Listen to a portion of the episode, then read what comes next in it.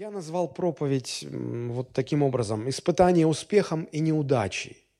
Давайте поразмышляем над, над, над этой темой. Испытание успехом и неудачей. Э, в нашем человеческом понимании успех и неудача – это вещи полярные, категории противоположные. Нам кажется, что добрым людям, хорошим людям Бог дает успех, а плохим людям Бог дает неудачи, ну, чтобы они не сильно преуспевали во зле. На самом деле, мы сегодня это увидим в Священном Писании, и то, и другое, и успех, и неудача являются основными инструментами Божьего воздействия на нашу жизнь. По сути, это два таких испытания, два таких переживания, которые Бог допускает в нашей жизни попеременно для того, чтобы работать с нашей душой, для того, чтобы формировать в нас то, что Он хочет созидать внутри каждого из нас. А, если я задам вопрос, чего вам больше хотелось бы, чтобы Бог дал вам успех или неудачи, мне кажется, что здесь ответ понятен, очевиден. Все хотят успеха. То есть неверующие люди точно все хотят успеха, не хотят неудачи. Многие верующие хотят успех и чураются неудач. А вот верующие со стажем, которые уже долго ходят в церковь, послушали много проповедей, уже что-то понимают, они перестают хотеть и то, и другое. Помните, книга притчи, 30 глава, 8-9 стих, там автор этих строк говорит, «Нищеты и богатства не давай мне, питай меня насущным хлебом, дабы, присытившись, я не отрекся тебя и не сказал, кто Господь, и чтобы, обеднев, не стал красть и употреблять имя Бога моего в суе. Нищеты и богатства не давай мне. Поскольку в нашем современном понимании успех прочно связан с богатством, а неудача связана с нищетой, то мы видим, что автор этих строк просит и умоляет Господа, не давай мне ни того, ни другого, не давай мне ни успеха, не давай мне неудачи, а где-то как-то так посерединке, так вот стабильно, посередке. Это, знаете, мне часто напоминает, когда ну, верующие говорят, ну, ладно уже, может, там в Царство Божие не попадем, но главное, чтобы еще и в ад не попасть. Там у порога пристроиться где-то как. Все это от того, что люди, люди не очень понимают суть этих испытаний, как Бог испытывает успехом, как Бог испытывает неудачи. Но Бог намеренно проводит нас и через то, и через другое. И эти опыты, эти переживания – а, нужны, просто нам необходимы. В этих ситуациях мы оказываемся, с одной стороны, перед а, большой-большой духовной опасностью, а с другой стороны, перед а, столь же большими духовными возможностями. И вот мне бы сегодня хотелось свои рассуждения построить вот в такой структуре. Сначала попытаться объяснить, в чем суть вот этих двух испытаний, успехом, неудачей, потом в чем их польза заключается, и в-третьих, как мы можем это проходить, как мы можем проходить успешно через то испытание, через другое испытание. Давайте начнем с первого. В чем суть испытаний успехом и неудачей? Откройте, пожалуйста, вместе со мной э, книгу притчи, третья глава, и мы прочитаем с вами с 5 по 14 стихи. Читайте внимательно и постарайтесь увидеть э, структуру вот в этом отрывке. Надейся на Господа всем сердцем твоим и не полагайся на разум твой. Во всех путях твоих познавай Его, и Он направит стези твои. Не будь мудрецом в глазах твоих. Бойся Господа и удаляйся от зла. Это будет здравием для тела твоего и питанием для костей твоих. Чти Господа от имения твоего и от начатка всех прибытков твоих, и наполнятся житницы твои до избытка этого чила твои будут переливаться новым вином. Наказание Господня, сын мой, не отвергай и не тяготись обличением его, ибо кого любит Господь, того и наказывает, и благоволит к тому, как отец к сыну своему. Блажен человек, который снискал мудрость, и человек, который приобрел разум, потому что приобретение ее лучше приобретения серебра, и прибыли от нее больше, нежели от золота. Если мы посмотрим на первую, вторую, начало третьей главы книги притч Соломоновых, мы увидим, что речь идет о мудрости. Мудрость, мудрость, мудрость, что она важнее всего, что нужно искать ее. И вот в нашем отрывке мы, когда читали с пятого стиха, «Надейся на Господа, всем сердцем не полагайся на разум», то все это необходимо делать для чего? Чтобы обрести мудрость, чтобы мудрость Божья направляла нас, а, чтобы она защищала нас в жизни – Получается, что э, в начале нашего отрывка говорится о мудрости, о поиске мудрости. В конце нашего отрывка говорится о том, что блажен, счастлив человек, который обрел мудрость. Она для него все.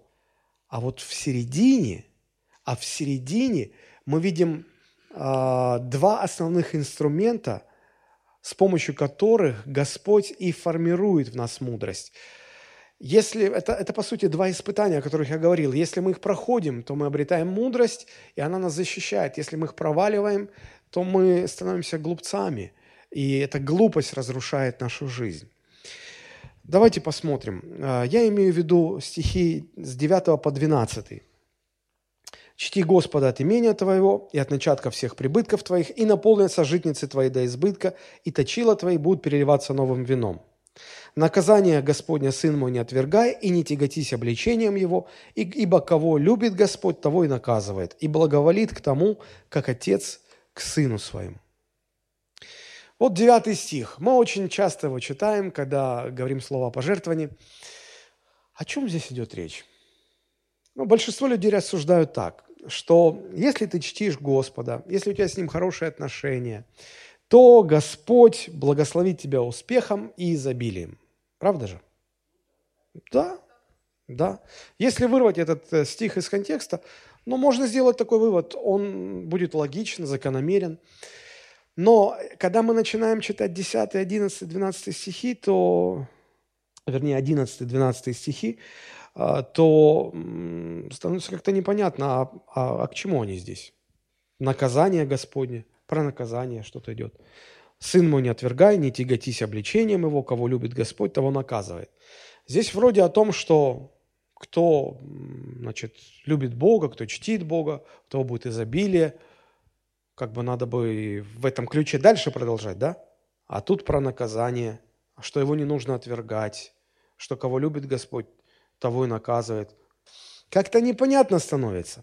Мне кажется, что все стоит на свои места, когда мы воспринимаем вот, это, вот эти внутренние с 9 по 12 стихи как описание двух испытаний. 9-10 стих, когда речь идет об успехе, когда Бог испытывает человека успехом, и 11-12 стихи, когда Бог допускает в нашу жизнь боль и неудачи.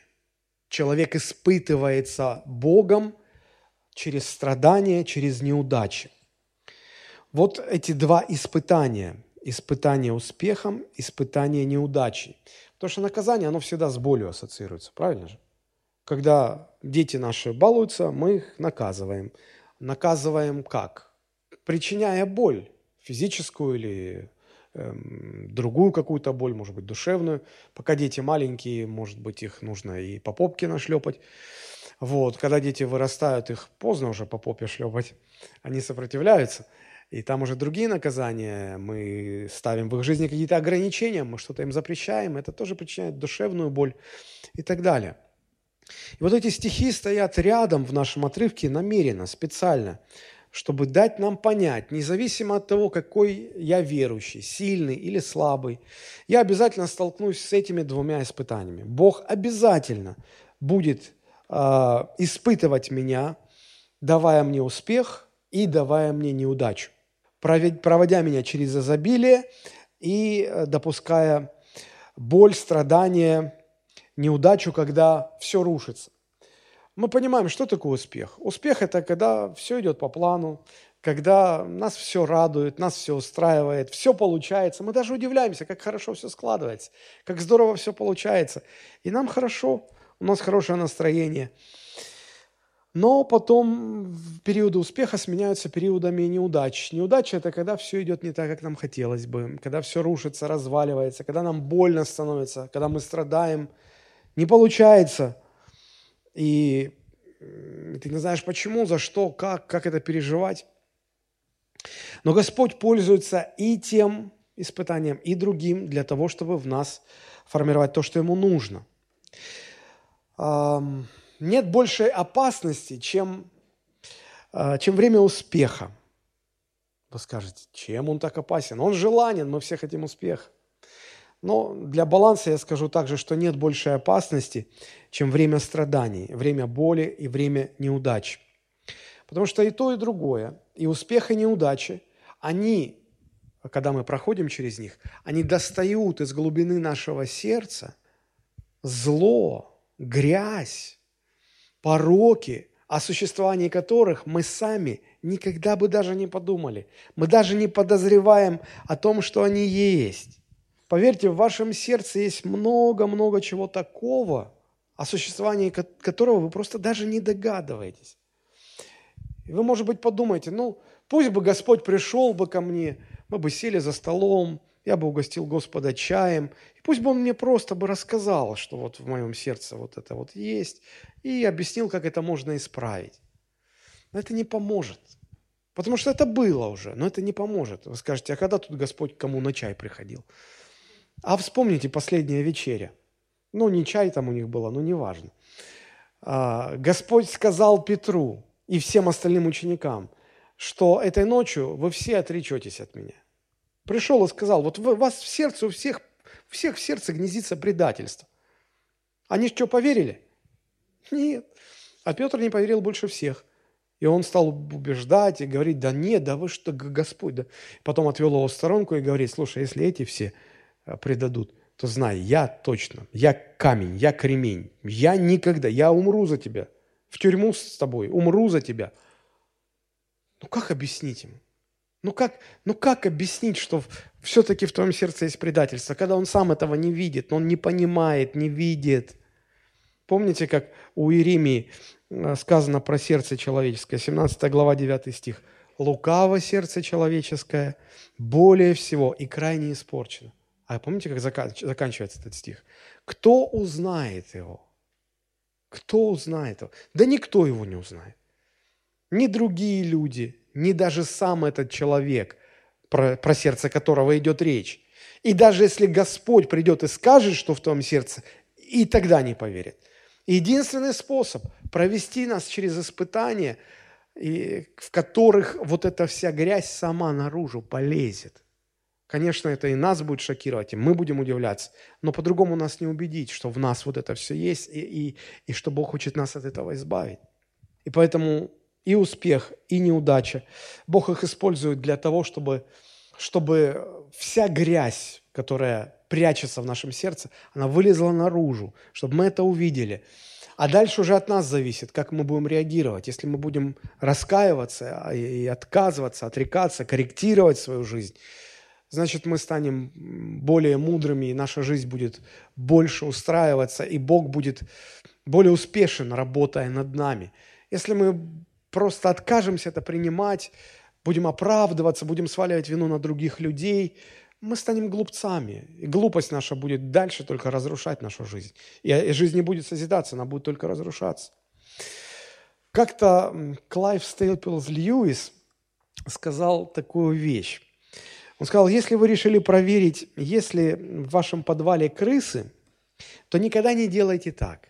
Подошли к двери, громко шаркая ногами, медленно открыли замок, медленно спустились в подвал, лениво включили свет и стали смотреть, где крысы? Нет крыс. Конечно, вы их так не увидите.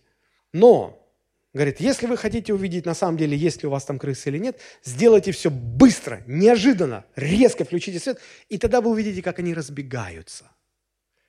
Я понимаю, это Англия, подвалы, крысы. У нас другая экзотика у нас. Я помню, жили мы на съемной квартире, ночью просыпаешься, заходишь на кухню выпить стакан воды, включаешь свет, и вот они, и они в разные стороны, да. И вот они, они есть, они с нами. Все хорошо.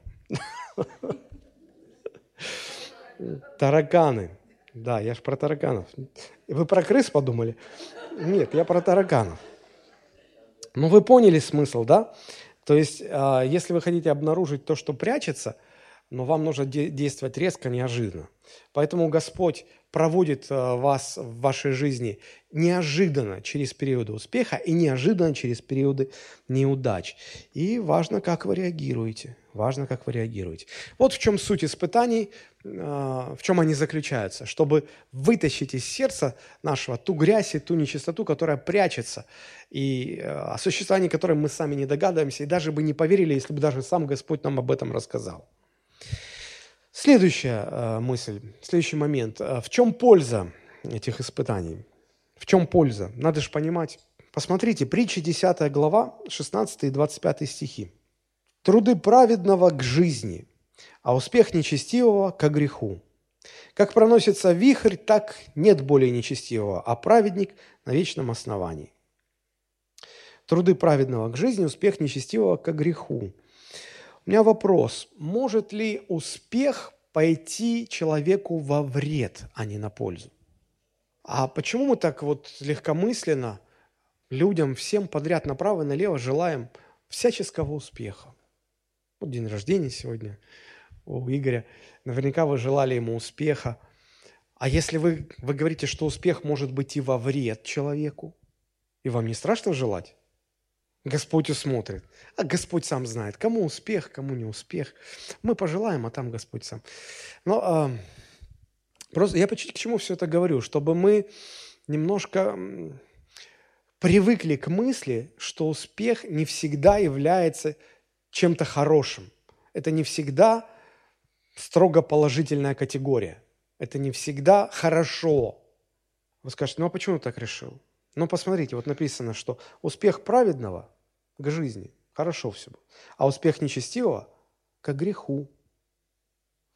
А некоторые богословы дают такое определение праведному и нечестивому. Не в смысле статуса праведности или статуса нечестия, а так вот наблюдение характера. Что характерно для праведного человека, что для нечестивого. Смотрите, для праведного человека характерно ущемлять себя ради пользы других. Правда же? Для нечестивого человека характерно ущемлять других ради своей пользы. Так вот, если успех приходит к праведному человеку, то он поможет ему э, за счет ущемления себя помочь и э, принести пользу большому, больш, большему количеству других людей, правда же? А если успех приходит к нечестивому, то у него получается очень успешно ущемлять еще большее количество людей для того, чтобы обогащать себя. И вот во втором случае успеха не хотелось бы для такого человека, правда же? Так вот, успех может быть во вред, а не на пользу. В послании к римлянам, 1 глава, 24 стих, написано следующее – Потому и отдал их Бог. Речь идет о нечестивых людях, о людях, которые отвергают Бога, сопротивляются Его заповедям. Потому и отдал их Бог во власть нечистоты, чтобы, следуя похоти сердец, они бесчестили свои тела. Что это значит? Смотрите, самое худшее, что может произойти с человеком, который противится Богу, это когда Бог отдает этого человека во власть его желаний сердца. Вот сердце, что бы сердце не пожелало у нечестивого человека, у него все получается. Вот успех. Но это самое худшее, что может произойти с человеком. Это значит, что если человек эгоист, то самое худшее, что может сделать с ним Бог, это дать такому человеку хорошую жизнь. Вдумайтесь. Если человек, я знаю даже христиан, эгоистов – может, вам не, не доводилось встречать на своем пути христиан-эгоистов? Я встречал людей верующих, верующих в Иисуса Христа, ходящих в церковь, но которые внутри очень эгоистичные люди. Очень эгоистичные люди. Самое худшее, что Бог мог бы для этих людей сделать, это дать им хорошую жизнь. А кто из вас не молится о хорошей жизни? Мы все хотим хорошую жизнь. Ну, кто хочет хорошую жизнь, опустите ноги. Мы все этого хотим. Ну, если честно так. Да, вот. Но что, если я очень эгоистичный человек и прошу Бога дать мне хорошую жизнь? Вот если Бог не любит меня, Он даст мне хорошую жизнь в этом случае. И к чему это приведет? Я буду отдан во власть э, желаний своего сердца. И что я буду делать? Я очень успешно смогу ущемлять остальных и очень много других людей ради своей выгоды. И окружающие люди, смотря на меня, будут думать обо мне как о страшном человеке. Господь, любя нас и видя, что мы, его дети, не до конца еще избавились от эгоизма, Бог будет посылать намеренно в нашу жизнь трудности для того, чтобы не позволить нам, ну, как говорят в народе, слететь с катушек. Потому что хорошая жизнь разрушит нас, разрушит нашу жизнь.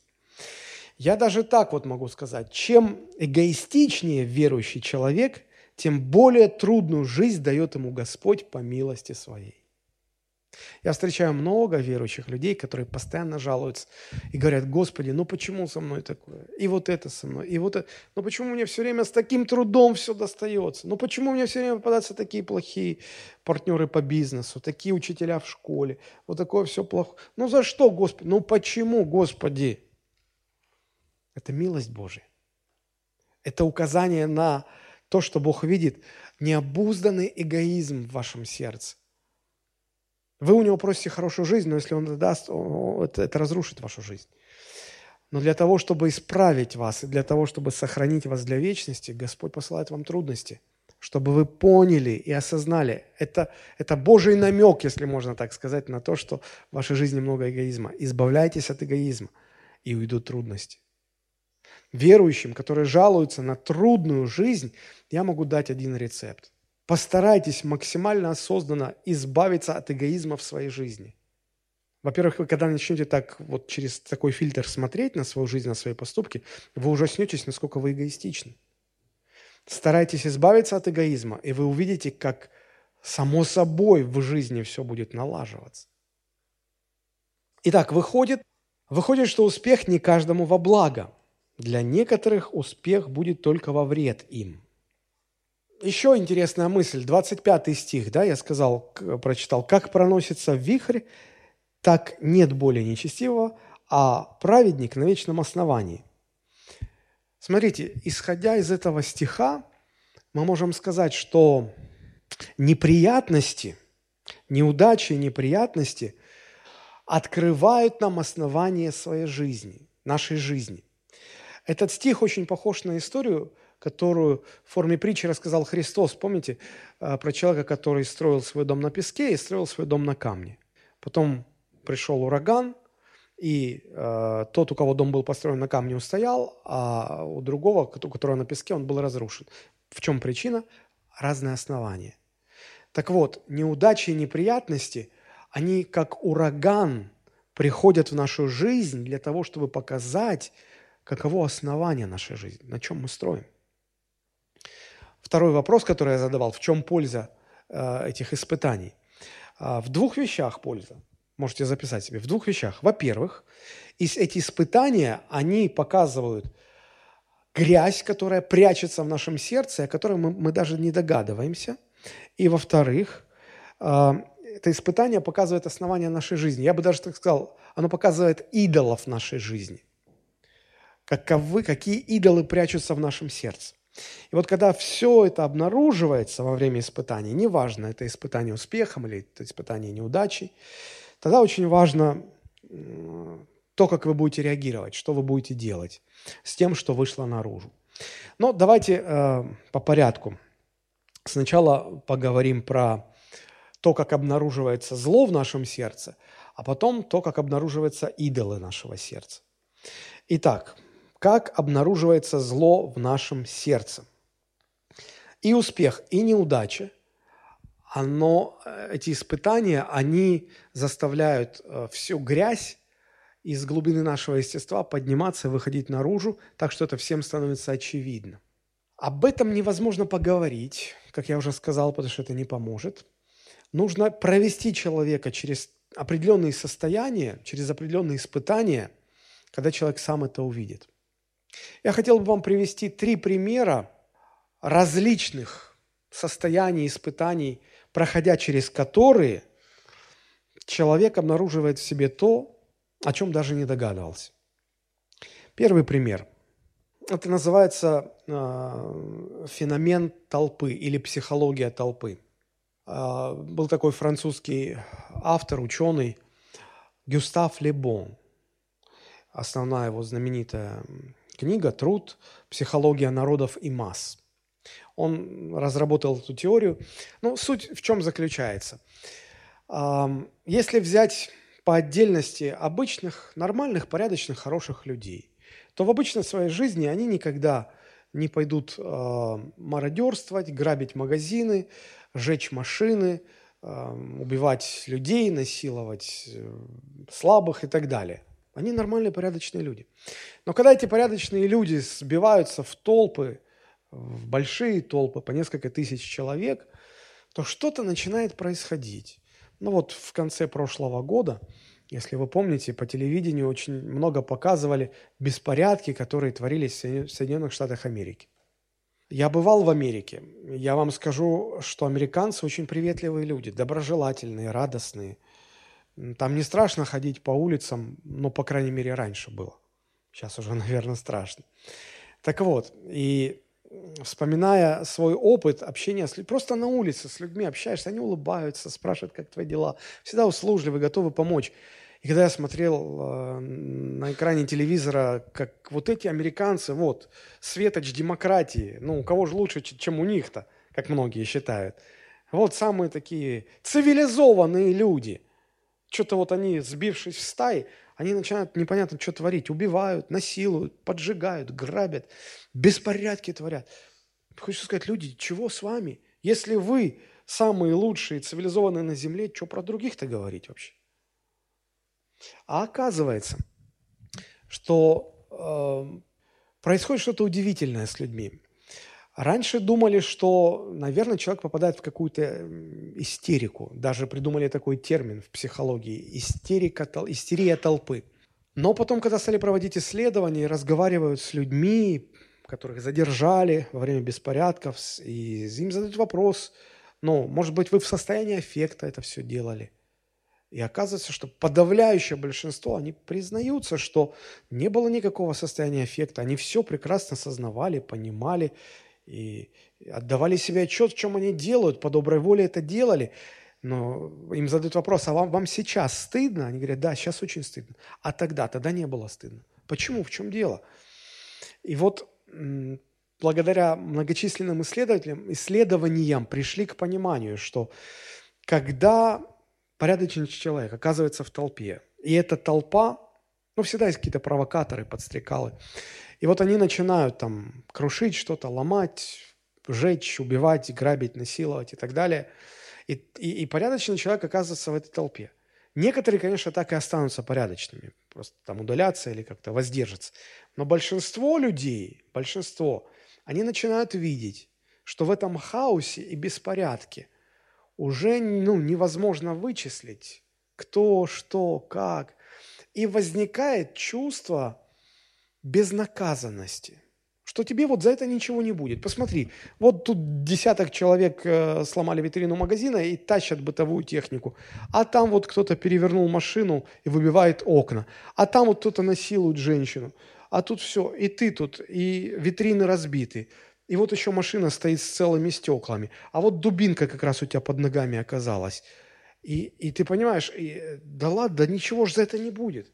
И возникает что-то внутри, и ты хватаешься за эту дубинку, и ты начинаешь вместе с этой толпой все делать. Почему так происходит? Почему уже э, снимаются все сдерживающие факторы? Потому что есть ощущение, и, и вот большинство респондентов, которых опрашивали, они говорят, Э, сломалось ощущение, вернее, возникло ощущение безнаказанности, что, что тебе за это буквально ничего не будет. И это буквально толкает на преступление. То есть я к чему все это говорю? В определенных состояниях, в определенных ситуациях в человеке может вылезти что-то, чего он не ожидал, чего он даже не думал, что будет в нем. А, следующий пример – Весь мир удивлялся жестокости немецкого фашизма во время Второй мировой войны. И долго не могли понять, чем это объясняется. Но историки пришли к однозначному выводу. Оказалось все очень просто. Дело в том, что в самом начале войны Гитлер, как верховный главнокомандующий, издал приказ и убедил солдат немецкой армии, что они могут творить все, что угодно, и что им за это ничего не будет – он объяснял, что эти вот люди, это, это не люди, это недолюди.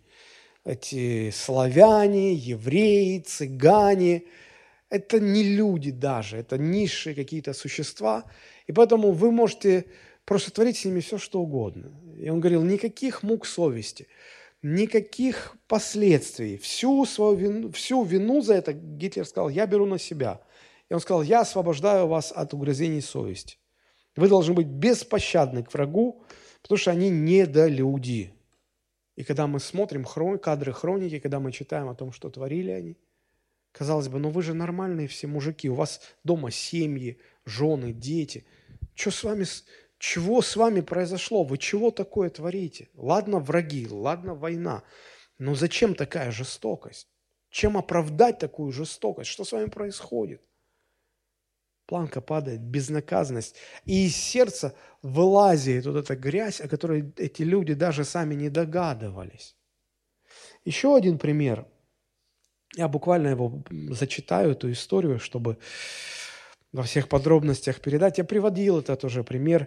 В 70-е годы сербская художница Марина Абрамович провела эксперимент. Она неподвижно стояла в одном из выставочных центров, а рядом с ней лежали разнообразные предметы, от молотка с пистолетом до акварельных красок. При этом людям было дано разрешение взять любой из этих предметов и делать с Мариной то, что им захочется. Неоспоримый авторитет в мире современного искусства Марину Абрамович называет бабушка искусства перформанса. Ну, это вот когда люди устраивают какое-то шоу, какое-то представление над собой или со своим участием. А, о ее выступлениях, это не только вот этот была ну, единичная акция, она устраивала многие другие Э, перформансы об этих э, выступлениях продолжают говорить десятилетия спустя. И вот это вот самый известный ее эксперимент, он назывался «Ритм ноль» и был организован в 1974 году в Неаполе. Задумка была очень простая. Абрамович должна была стоять смирно в течение шести часов, в то время как люди, которые пришли на нее посмотреть, могли бы делать с ней все, что им вздумается, используя любой из 72 предметов, которые она положила на стол рядом. Вот эта женщина стояла посреди комнаты с табличкой на груди, которая гласила «Инструкция. На столе лежат 72 предмета, которые можно применять ко мне, как вам захочется. Я объект. В этот промежуток времени я несу полную ответственность за то, что будет со мной происходить. Длительность 6 часов. С 8 вечера до 2 часов ночи. На столе лежали предметы, разбитые на группы для удовольствия, для насилия, для разрушения и какие-то еще. Среди безвредных предметов были цветы и перья, среди опасных нож, бритвенные лезвия и заряженный пистолет. Поначалу зрители стеснялись, только смотрели на нее, дарили розы, целовали, но потом раздели, разрисовали и даже порезали. Кто-то развернул ее вокруг оси, кто-то поднял ее руки вверх. Один мужчина использовал лезвие, чтобы сделать у нее на шее надрез – Зрители меняли положение тела художницы. Некоторые прикрепляли к ней различные предметы. Некоторые мужчины раздевали и лапали ее. Причем свои действия они сопровождали смехом. Перформанс был остановлен охраной здания, когда один из посетителей взял заряженный пистолет. На третий час с нее срезали лезвиями всю одежду. На четвертый час теми же лезвиями начали исследовать ее кожу. Ее подвергли всяким домогательствам. Кто-то заставлял ее направлять пистолет на себя. Она была так сосредоточена на перформансе, что не стала бы сопротивляться ничему. Собственные впечатления Абрамович от того, что люди с ней делали, оказались еще более ужасающими. Художница вспоминает, сначала зрители очень хотели со мной поиграть, потом они становились все более агрессивными. Это были шесть часов настоящего ужаса. Они отрезали мне волосы, втыкали в тело шипы роз, резали кожу на шее, а потом наклеили пластырь на рану. После шести часов перформанса я со слезами на глазах голая пошла в сторону зрителей – отчего они в буквальном смысле выбежали из комнаты, так как поняли, что я ожила. Я перестала быть их игрушкой и начала сама управлять своим телом. Я помню, что придя в отель в тот вечер и посмотрев на себя в зеркало, я обнаружила у себя прядь седых волос.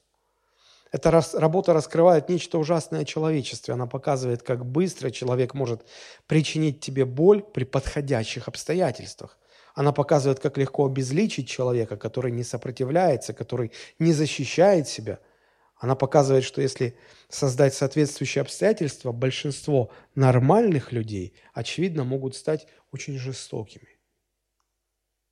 В определенных обстоятельствах в сердце человека начинает всплывать какое-то неведомое доселе зло.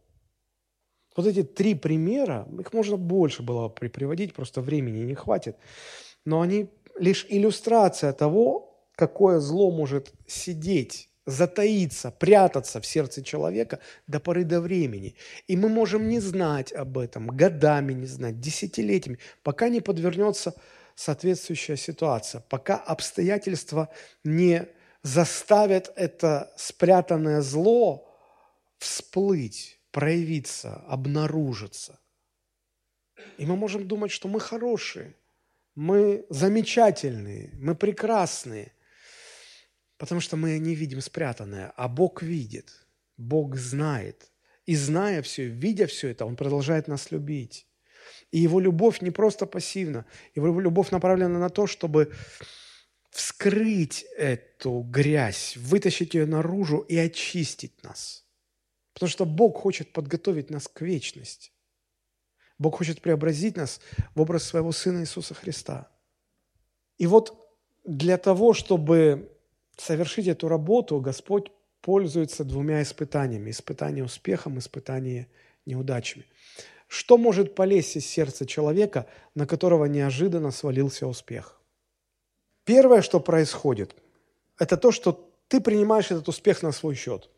Ты начинаешь думать, что это твоя собственная заслуга. Тебе все вокруг говорят, какой ты молодец, какой ты великий, какой ты славный, как ты... Слушай, ну ты молодец, ты, ты, ты заслужил, ты такой, ну, вообще классный. И, конечно, для приличия вы говорите, да нет, ну что вы, что вы. А внутри вы говорите, да, конечно, это я, да, действительно, я больше всех работал, я умнее других, я, я лучше других. Как, в конце концов, а кто это? Дядя Вася заработал? Это я, конечно, это я, это я.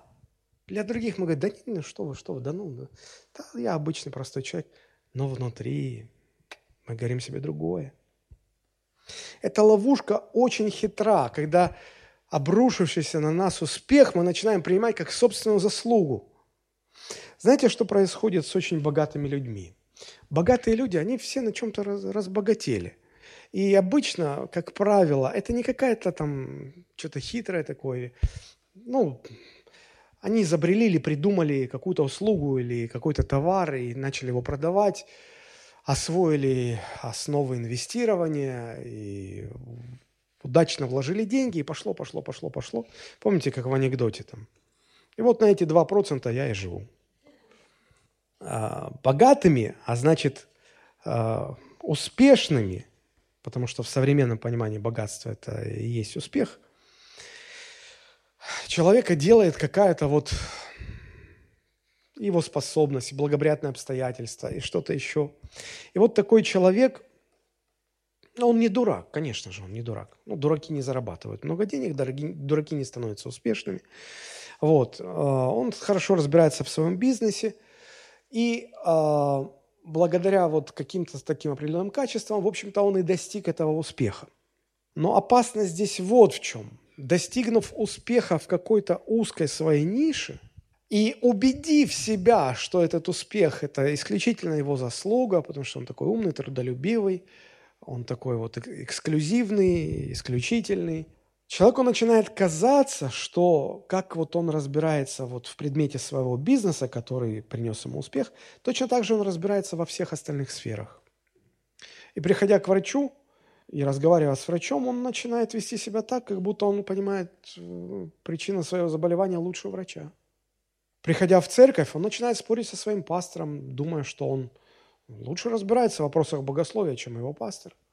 То есть таким людям начинает казаться, что они не только в своей сфере хорошо разбираются, они во всех сферах хорошо разбираются.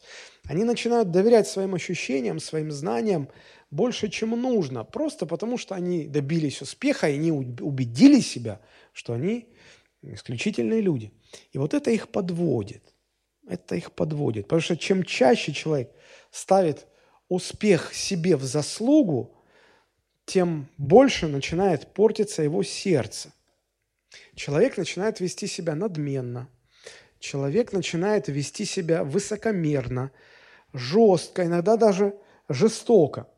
И со временем такой человек начинает поступать так, как он раньше и не ожидал от себя.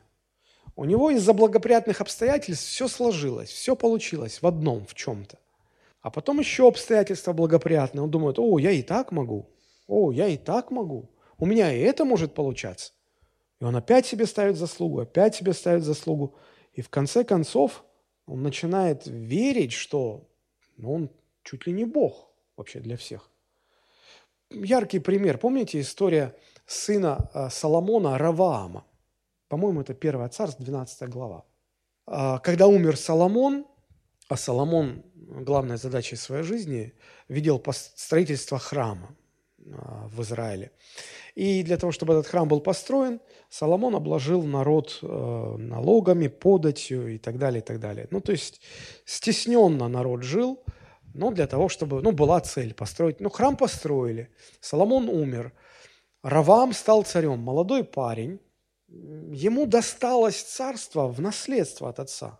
Он его не строил ни его разумом, ни его силой, ни его мудростью. Но вот все устроено.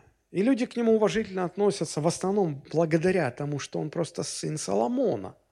И вот он стал приписывать этот успех как свою заслугу, собственную, свою заслугу. И там возникла ситуация. Делегация от народа пришла и говорят, что, ну, помните, да, эту историю, что, ну, мы понимаем, когда строился храм, мы готовы были потуже затянуть пояса, но храм уже построен, дело сделано. Может быть, дать послабление народу, ну, чтобы, ну, уже все хорошо. И помните, этот Равам советовался сначала с советниками своего отца, и они говорили, сделай так, как просит народ. Нет смысла сейчас нагружать, нет смысла перегружать людей. Пойди на уступку, которую они просят, и они будут твоими на всю жизнь. Мудро, разумно. Соломон был умным человеком, и советники у него были соответствующие. Но Равам подумал, если Соломон мудрый, то я еще мудрее. Может, потому Бог и забрал жизнь моего отца, потому что пришло мое время, еще более мудрого, еще более сильного царя. И он пошел советоваться к своим ровесникам. И ровесники его надоумили. Да ты что? Да нет, да это быдло, да с ними нужно так, давить их. И пришла делегация, спрашивают, государь, какой будет ваш ответ?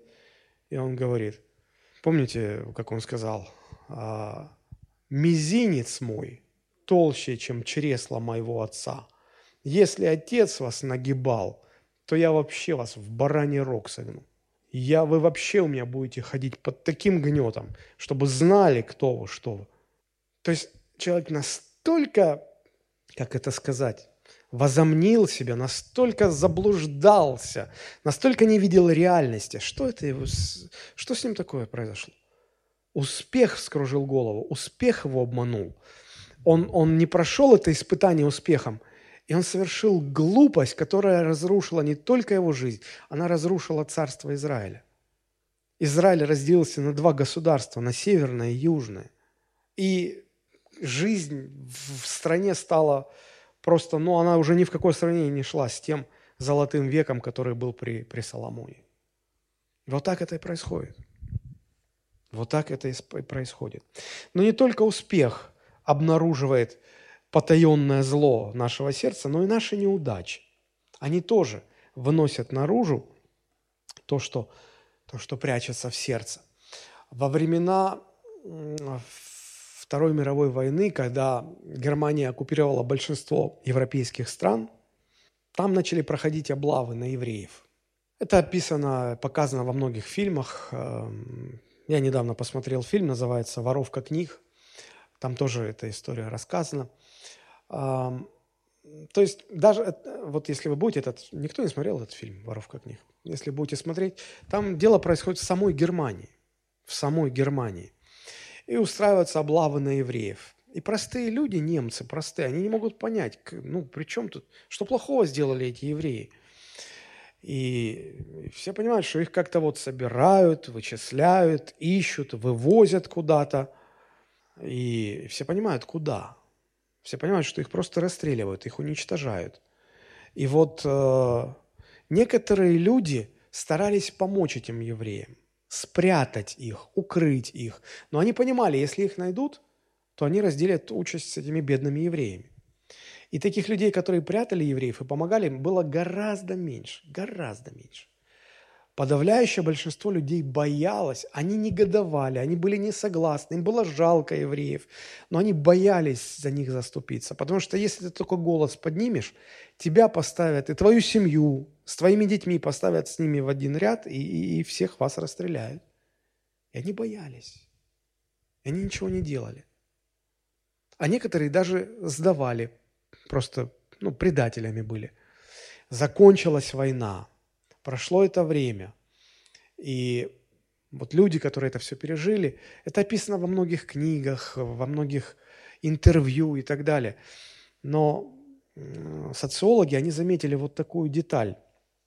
Подавляющее большинство, которые в годы этой войны могли бы заступиться за евреев, но не заступились, вспоминая это, они, во-первых, с неохотой это вспоминали, и вспоминая это, они старались себя как-то оправдать.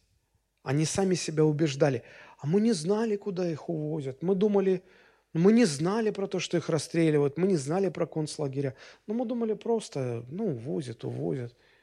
Все они знали. Все, все все знали, все все понимали. Но Помните, как я до этого говорил, когда люди знают, что последствий не будет, когда безнаказанными остаются, большинство готовы идти на зло. И наоборот, с другой стороны, когда люди знают, что если они поступят правильно, за это будут последствия, и они могут даже жизни лишиться, то большинство готовы поступать неправильно. Я все это говорю просто для того, чтобы ну, показать и объяснить, что Бог использует испытания успехом, испытания неудачами для того, чтобы вытащить из нашего сердца то зло, ту грязь, о существовании которой мы сами не догадывались в обычных условиях, чтобы поработать над нами. Итак, первое, что дают испытания, они выносят на свет зло из нашего сердца. Второе, что делают испытания, они выявляют идолов нашего сердца. Например, молодые люди встречаются друг с другом, полюбили друг друга и очень сильно надеются, что вот из этого что-то получится. И вдруг парень бросает девушку, вообще без всяких объяснений, они расстаются очень нехорошо, зло, становятся врагами. Что происходит в сердце девушки? Ну, она, конечно, у нее мир рушится, и она может с головой уйти в печаль, это может занять какое-то время. С одной стороны, она может это пережить все, сделать для себя выводы и, ну, жить дальше, встретить потом свою любовь, завести семью, детей, и все будет хорошо. А, но может быть так, что ее мир просто перевернется с ног на голову. Может быть так, что она просто обозлится. И она на всех э, людей противоположного пола, она будет смотреть одинаково. Знаете, вот эта фраза «все мужики козлы». Ну, это вот отсюда. А, ну, или по-другому, когда мужики говорят, все бабы, ну и так далее. И вот в такой ситуации ты обвиняешь всех и вся, в том числе себя, себя считаешь неудачником, всех перестаешь воспринимать, становишься циничным, перестаешь верить в любовь. Одно дело, когда ты страдаешь из-за того, что да, человек тебя предал, но ты как-то проходишь через это, жизнь не кончается. Понимаешь, что ты идешь дальше, живешь дальше, и все хорошо. Другое дело, когда ты жить не хочешь после этого. Вот, вот смысла нет, просто не находишь дальше смысла жить. Почему? Потому что этот, этот молодой человек стал твоим идолом. Просто стал твоим идолом. Ты так привязалась к нему, что когда его не стало в твоей жизни, ты не знаешь, зачем жить. Вместо того, чтобы привязываться ко Христу, находить радость во взаимоотношениях со Христом ты привязываешься к человеку или к деньгам, или к работе, или к чему-то еще. Все что угодно может стать идолом. И когда Бог проводит нас через испытания, успехом или неудачей, эти идолы вылазят наружу, и ты понимаешь, что вот он, один идол, второй идол, третий идол. Не только неприятности могут показать нам наших идолов, но и успех может показать нам наших идолов.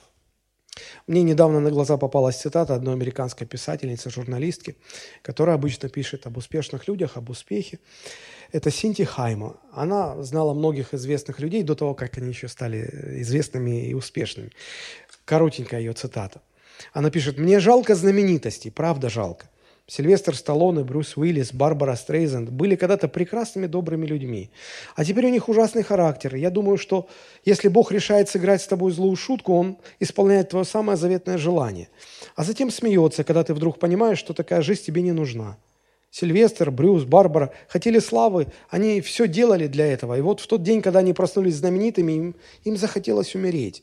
Потому что все, к чему они так стремились, слава, которая должна была решить все их проблемы, сделать их довольными и счастливыми, они все это получили. Но они-то остались прежними. И разочарование, которое их постигло, сделало их невыносимыми. Лишь некоторые из нас достигают большого успеха, но те, кто достигают, оказываются им напуганы. Далеко не все люди достигают каких-то больших успехов. Но те немногие, которые достигают заметных вершин, они внезапно испуганы этим успехом. Здесь дело связано с природой человека. В душе человека дыра огромного размера. Можно вложить туда 100 миллионов, можно бросить туда 100 миллиардов. Вот чего бы ты туда ни вложил, это никогда не принесет счастья. Никогда. У бедных людей еще есть надежда. Послушайте, что у бедных людей есть надежда, что если бы они стали богатыми, это сделало бы их счастливыми. Эта надежда ведет их на протяжении всей жизни. А у этих богатых они всего достигли. Они достигли всех денег, всей власти, почести, они всего достигли. И они с ужасом и испугом обнаружили, что это не удовлетворяет. А что тогда может удовлетворить? У бедных есть надежда, что деньги, а у этих они все достигли, все, что может достичь. И у них вообще надежды нет. А что тогда может удовлетворить? Кто-то сказал, что у человека в душе дыра размером с Бога. И если Бог эту, эту дыру не заполнит, человека ничто не удовлетворит. Никогда ничто. Получается, что и успех кричит человеку, тебе нужен Бог.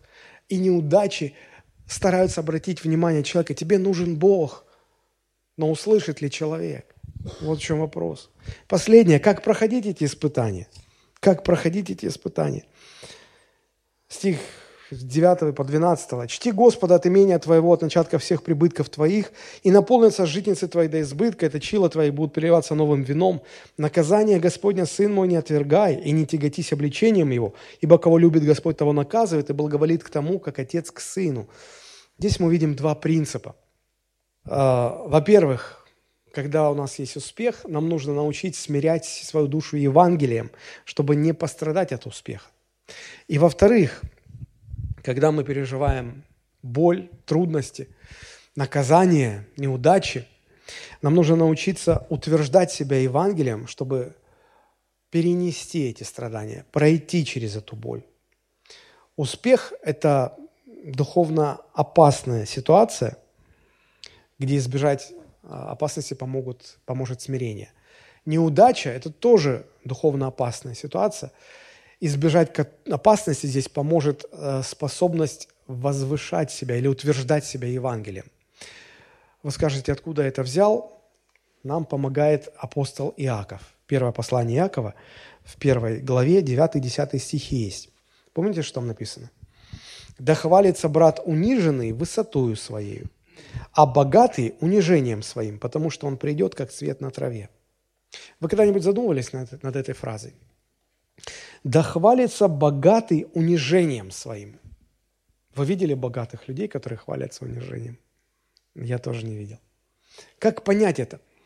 Я думаю, что, смотрите, хвалить богатого человека можно тогда, когда он смиряет себя – сознавая, что ну, заслуга в этом успехе не ему принадлежит, а Господу.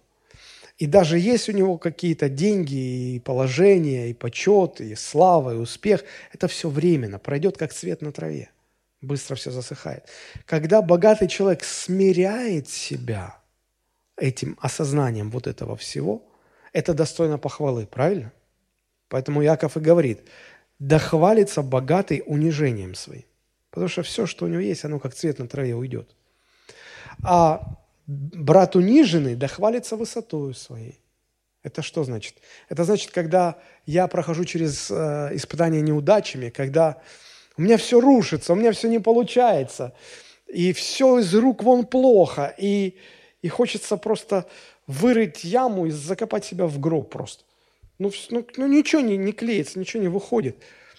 А человек начинает утверждать себя Евангелием и говорить, пусть я такой вот, все из рук валится, ничего не выходит.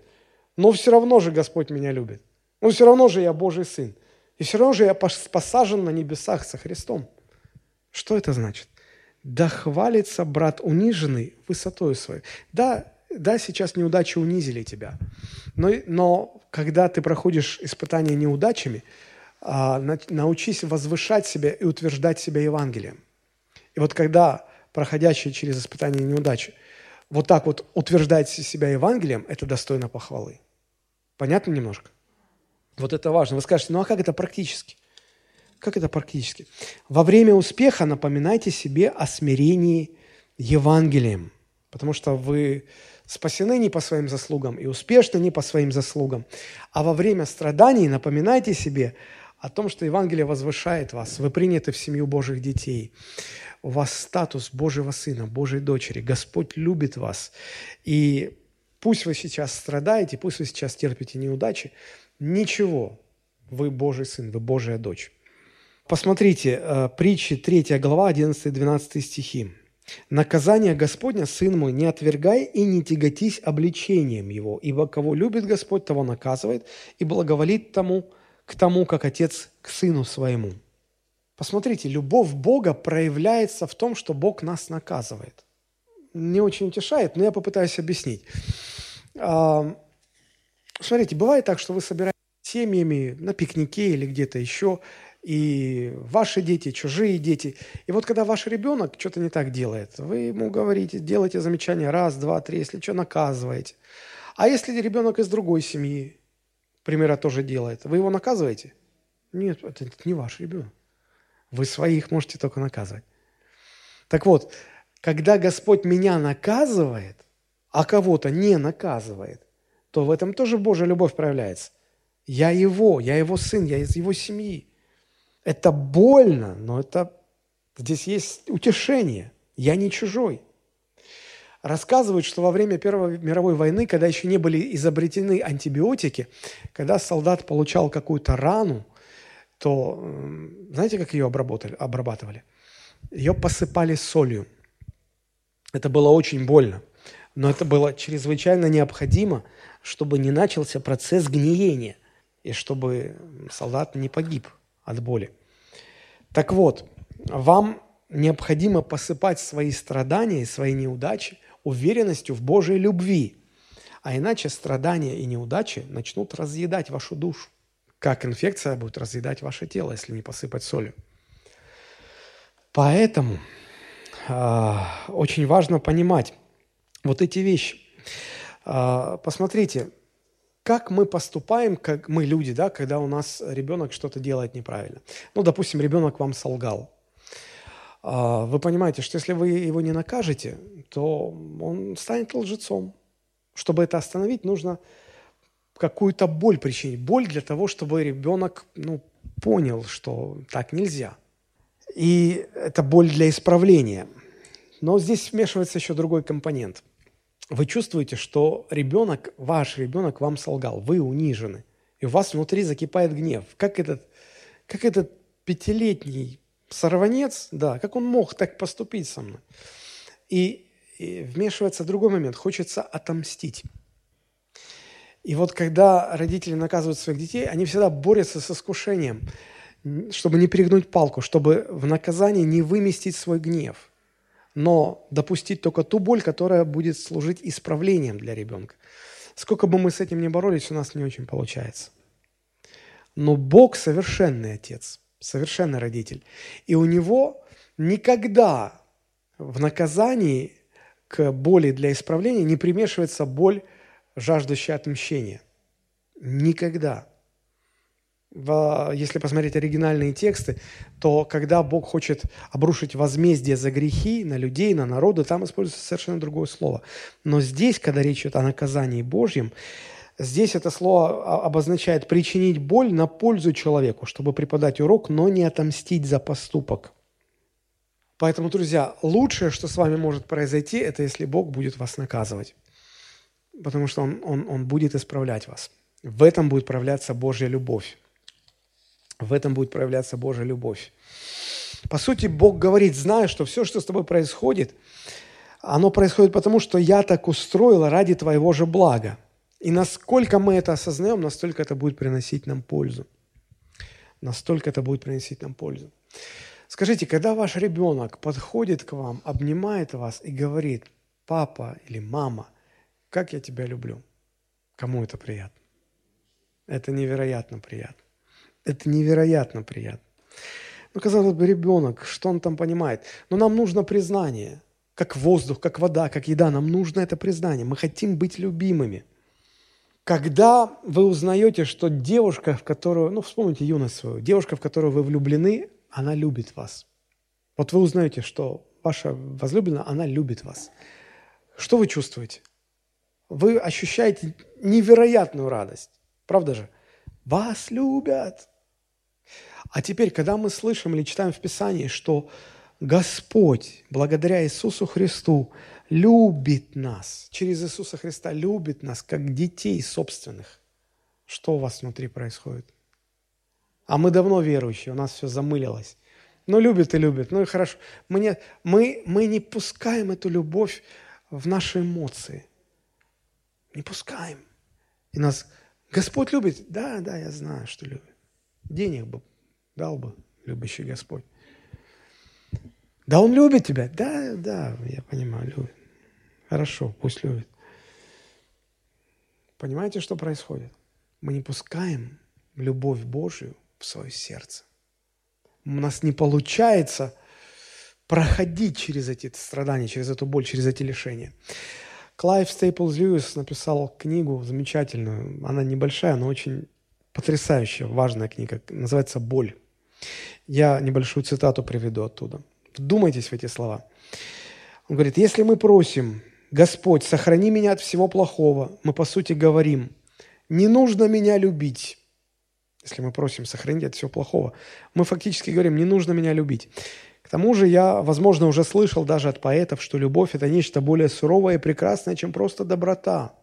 Доброта как таковая не беспокоится о том, хорошим или плохим становится ее предмет – если Бог есть любовь, то Он по определению есть нечто большее, чем доброта. Он часто упрекал и осуждал нас, но никогда не относился к нам с презрением. Художник не будет вкладывать особые усилия в эскиз, лениво набросанный на потеху ребенку. Он может махнуть на него рукой, даже если он и вполне удался. Но над величайшей картиной всей своей жизни, над произведением, которое он любит больше всего, он будет трудиться без конца. И, несомненно, обладая этой картиной сознанием, он причинил бы ей этим бесконечное беспокойство. Можно только вообразить себе, как обладающая сознанием картина, после того, как ее растирали, скребли и начинали заново в десятый раз, как она мечтает о том, чтобы быть попросту грубым наброском, на исполнение которого уходит минута. Подобным же образом для нас, естественно, сетовать на то, что Бог не создал нас для менее славной и подвижнической судьбы. Но в таком случае мы желаем не большей любви, а меньшей. Вы просили любящего Бога, так вот же Он. И это не старческое благожелательство, позволяющее вам, позволяющее вам счастье по вашему выбору, но сам всепожирающий огонь. И последняя мысль. Вы скажете, ну а как, как мне быть уверенным, что... Как мне быть уверенным, что Бог меня исправляет, а, а не посылает возмездие за мои грехи? Вспомните, Христос был а, единственным человеком, который не нуждался ни в исправлении, ни в наказании за наши грехи. Он не нуждался в исправлении, потому что был совершенным, не нуждался в наказании, потому что не согрешил. Но Он взял на себя все наше наказание за наши грехи, чтобы мы знали и были уверены, что в последующем, когда Господь нас исправляет, там есть только боль исправления. Потому что боль наказания – Всю до последней капли взял на себя Христос. Бог Отец больше не посылает возмездие за наши грехи. Своим детям, по крайней мере. Не посылает. Это боль, эти неудачи, эти страдания только для того, чтобы исправить нас. Только для того, чтобы исправить. Вот в чем польза этих страданий и испытаний. И вот почему мы можем быть уверены, что мы пройдем их. Нам нужно научиться доверять Христу, который уже прошел все испытания, и Он может обратить нашу боль, наши неудачи, наши страдания и наш успех. Все это Он может обратить нам на пользу, чтобы сделать нас мудрее и взрослее. И успех, и неудачи – это испытания, с помощью которых Бог работает над нашей душой. Теперь вы знаете, как проходить через них. И через что бы вы ни проходили сегодня, может быть, это у вас сегодня успех, может быть, для кого-то это неудача, боль, страдания. Давайте помолимся, чтобы Господь дал силы, мудрости и помог нам пройти эти испытания, чтобы мы правильно среагировали, и это укрепило нас и сделало более сильными. Давайте мы поднимемся и помолимся.